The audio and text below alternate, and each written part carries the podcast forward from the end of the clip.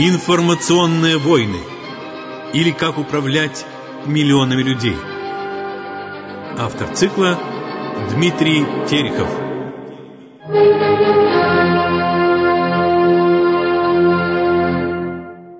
Здравствуйте, уважаемые радиослушатели. Сегодня снова с вами я, Дмитрий Терехов, и наша программа «Промывка мозгов. Информационные войны» или «Как управлять миллионами людей». Начать я хочу с объявления. Союз православных граждан попросил меня э, оповестить всех наших радиослушателей, особенно тех, кто находится в Москве и в, в ближнем Подмосковье, о том, что 4 февраля, в следующую субботу, в 13 часов дня, э, на Поклонной горе состоится митинг э, с главным лозунгом «Против оранжевой чумы». Значит, э, для вас не секрет, что э, сейчас разыгрывается противостояние на улицах Москвы как основного центра, потому что, собственно, политика делается в столице. И в настоящий момент очень важно, чтобы антиоранжистские силы любой направленности собрали сопоставимое количество людей с, с оранжевыми мятежниками, которые будут э, в этот же день, тоже 4 февраля, митинговать на Болотной площади. Э, поэтому э, пока речь не идет о прямом противостоянии двух лагерей, пока речь идет о сборе сил.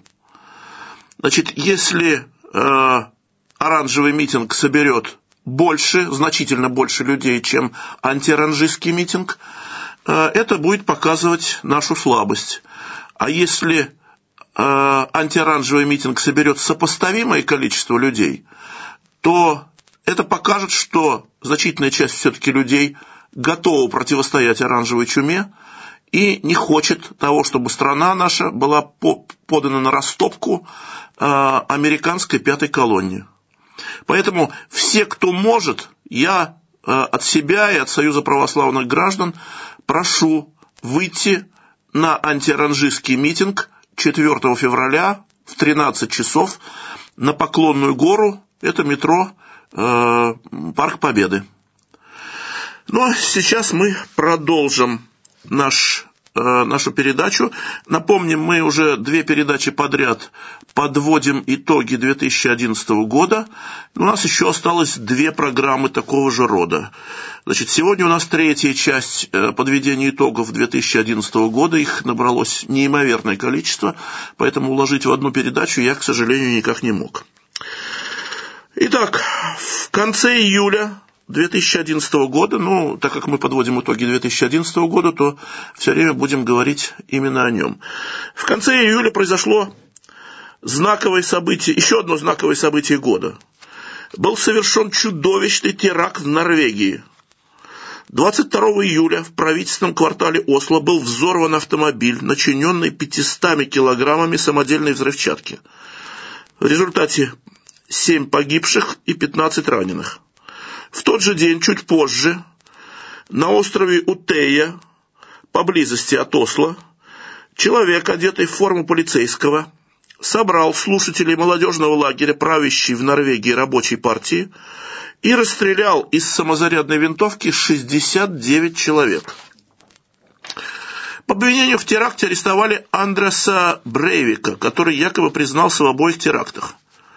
Однако дело это, как и якобы убийство американцами Бен Ладена, о чем мы говорили в прошлых передачах, остается весьма темным и сомнительным. А сам Брейвик интересен как носитель весьма любопытной разновидности правой идеологии, направленной исключительно против мусульманских мигрантов, но при этом негативно относящийся к Гитлеру и национал-социализму, и наоборот положительно относящийся к евреям и государству Израиль. Для традиционных правых и националистических идеологий такое сочетание, в общем-то, мягко говоря, не характерно. Особенно интересно, что руководствуясь этой странной идеологической химерой, Брейвик, если это вообще был он, расстрелял на острове Утея не, своих мусуль... не самих мусульманских мигрантов, а вполне себе белых норвежцев, лишь за принадлежность к рабочей партии, которая положительно относится к миграции в Норвегию. До сих пор такого никогда и нигде не было. Правые террористы стреляли или взрывали самих мигрантов, но никогда, ни, нигде не трогали своих белых соотечественников. Похоже, перед нами новый тип идеологии, возвращенный самим Израилем в Европе для противодействия нарастающей критике Израиля со стороны европейских левых движений. Во всяком случае, этот феномен, несомненно, требует тщательного изучения. В начале августа волна массовых молодежных бунтов прокатилась по Англии. Началось все традиционно, с того, что полицейский застрелил 29-летнего жителя района Тоттенхэм в Лондоне. 6 августа демонстрация в связи с ее убийством переросла в погромы и столкновения с полицией. А уже 9 числа молодежные беспорядки перекинулись из Лондона на Бирмингем, Ливерпуль, Манчестер и Бристоль. Все это беснование явилось следствием комплекса причин. Развращенной системой ювенальной юстиции английской молодежи, резким сокращением социальных пособий в последние месяцы, чем активно занимается правительство консерваторов, плюс наложением комплекса национальных и расовых проблем, сложившихся из-за бесконтрольного наплыва мигрантов в Англию.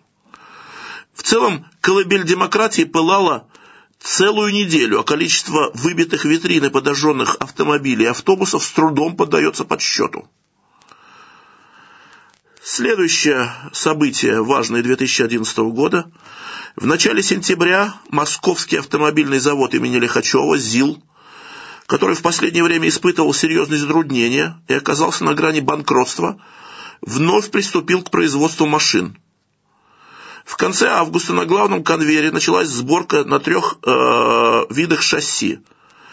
Быть на шасси бычка и двух большегрузных грузовиков. В сентябре предприятие планирует выпустить 300 автомобилей, к концу года более 2000 машин. Возобновление производства на заводе стало возможно благодаря поддержке правительства Москвы и лично Сергея, Сергея Собянина. 7 сентября произошла знаковая авиационная катастрофа. Во время взлета разбился Як-42, на борту которого находилось 45 человек, из которых 37 – это хоккеисты команды «Локомотив Ярославль».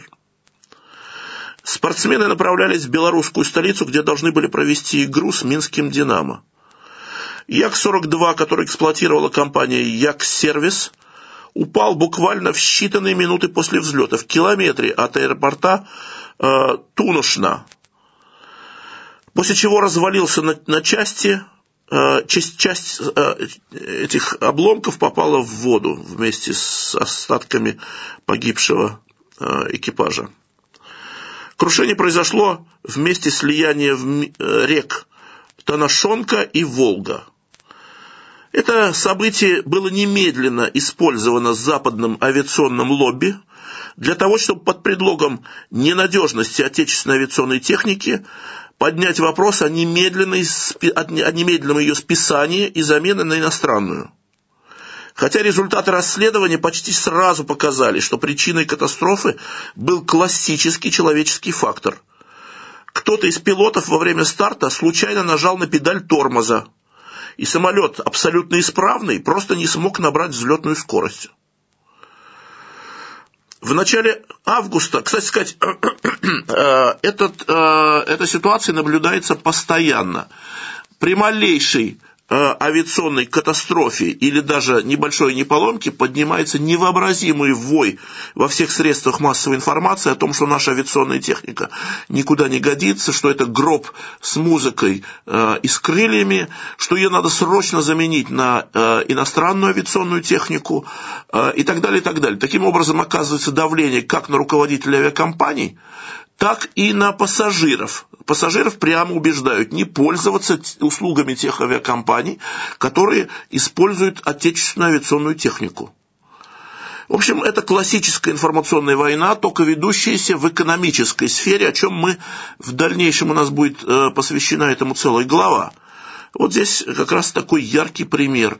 Э, значит, э, а в данном случае дошло до того, что они, э, удалось им убедить даже президента Медведева, чтобы он сделал заявление в таких тонах, что, дескать, да, нам дороги отечественные производители авиационной техники, но все-таки жизни наших людей дороже, поэтому мы должны подумать о замене нашей негодной никуда техники на прекрасную импортную технику и так далее, и так далее.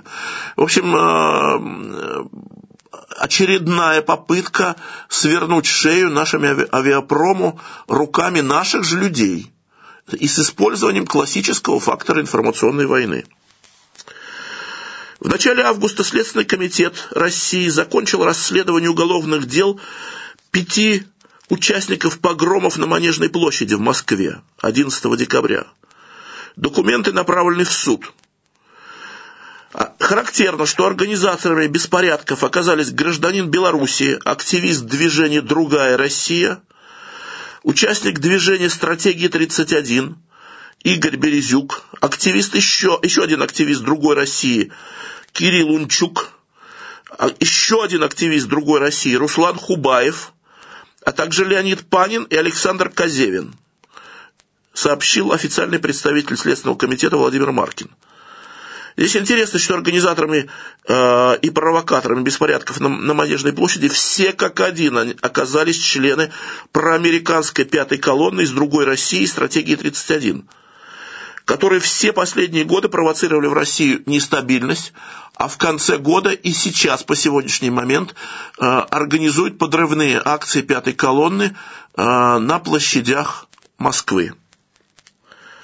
То есть э, э, беспорядки на Манежной площади были репетиции перед тем, что они вполне возможно еще устроят э, на улицах Москвы в самое ближайшее время.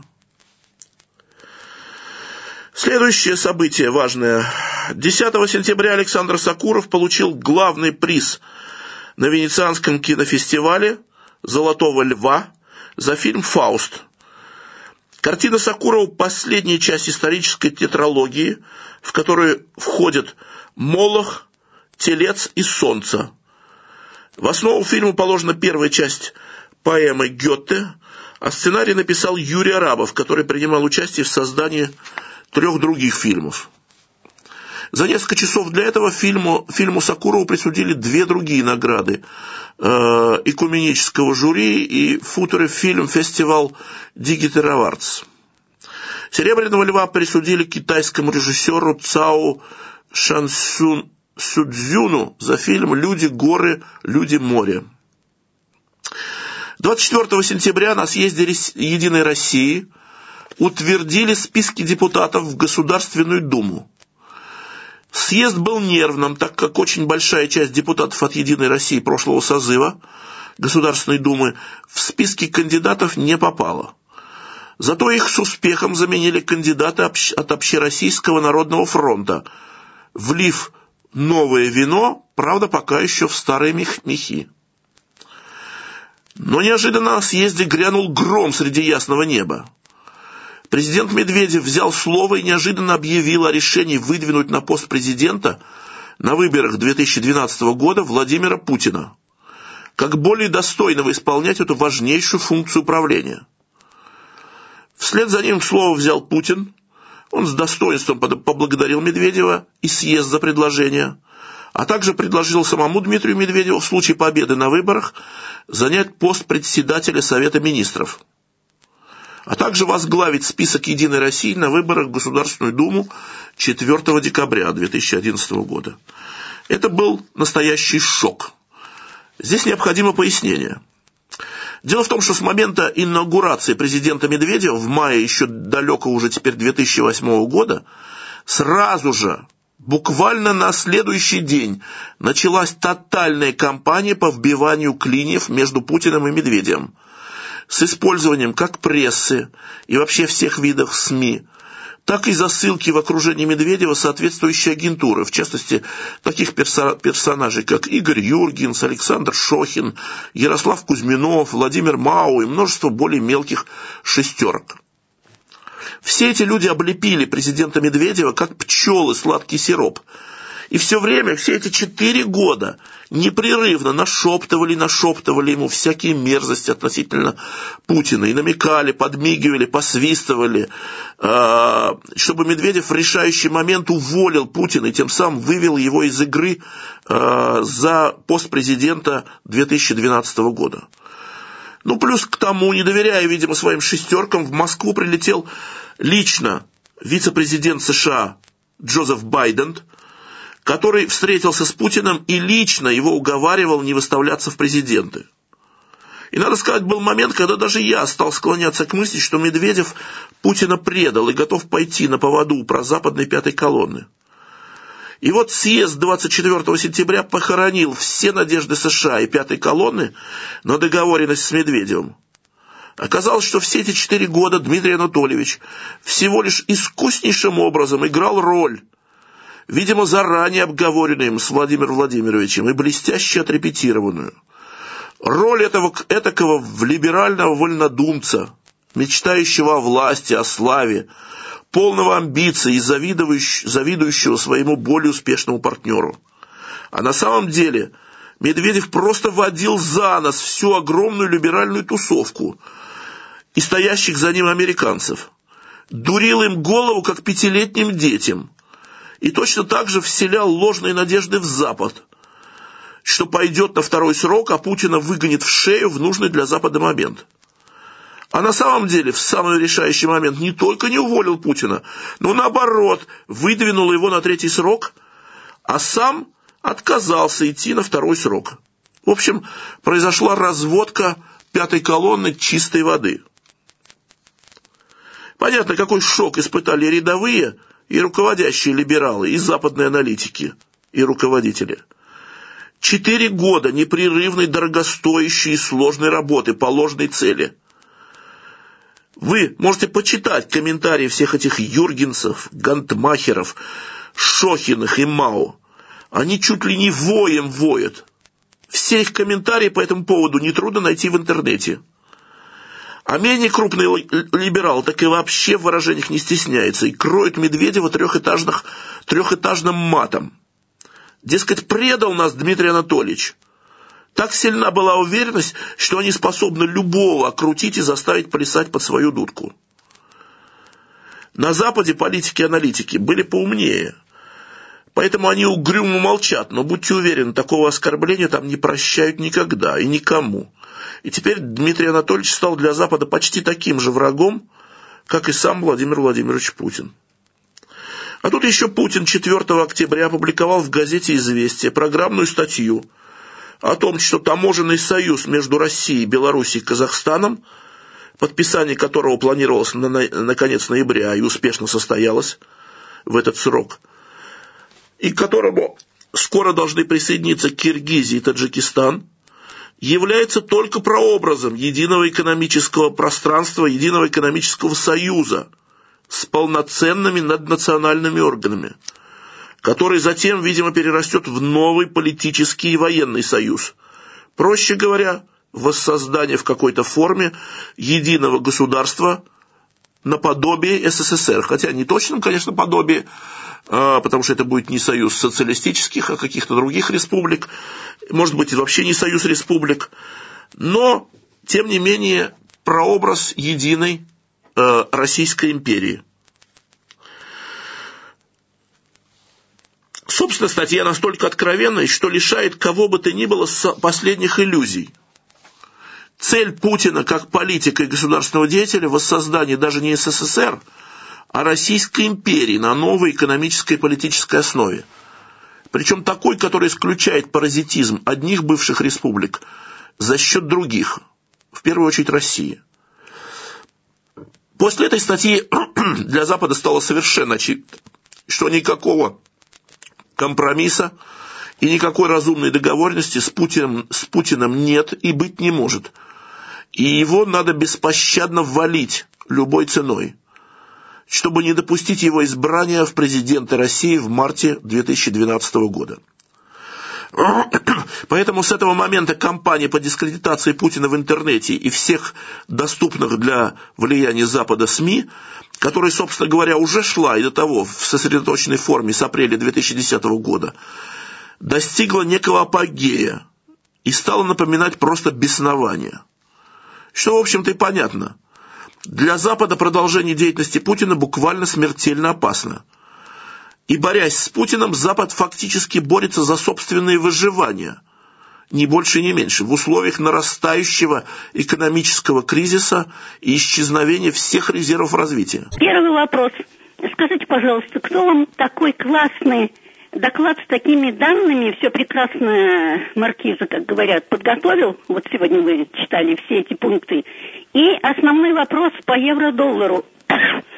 Э, вы в курсе, Э, как только предложила Царство Небесное министр иностранных дел, Анна Швеции, ее почему-то тут же убрали в магазине ножом в спину. Как только предложил Каддафи свой план э, против доллара, реформировать систему доллара, и разбомбили, и разгромили, и убрали.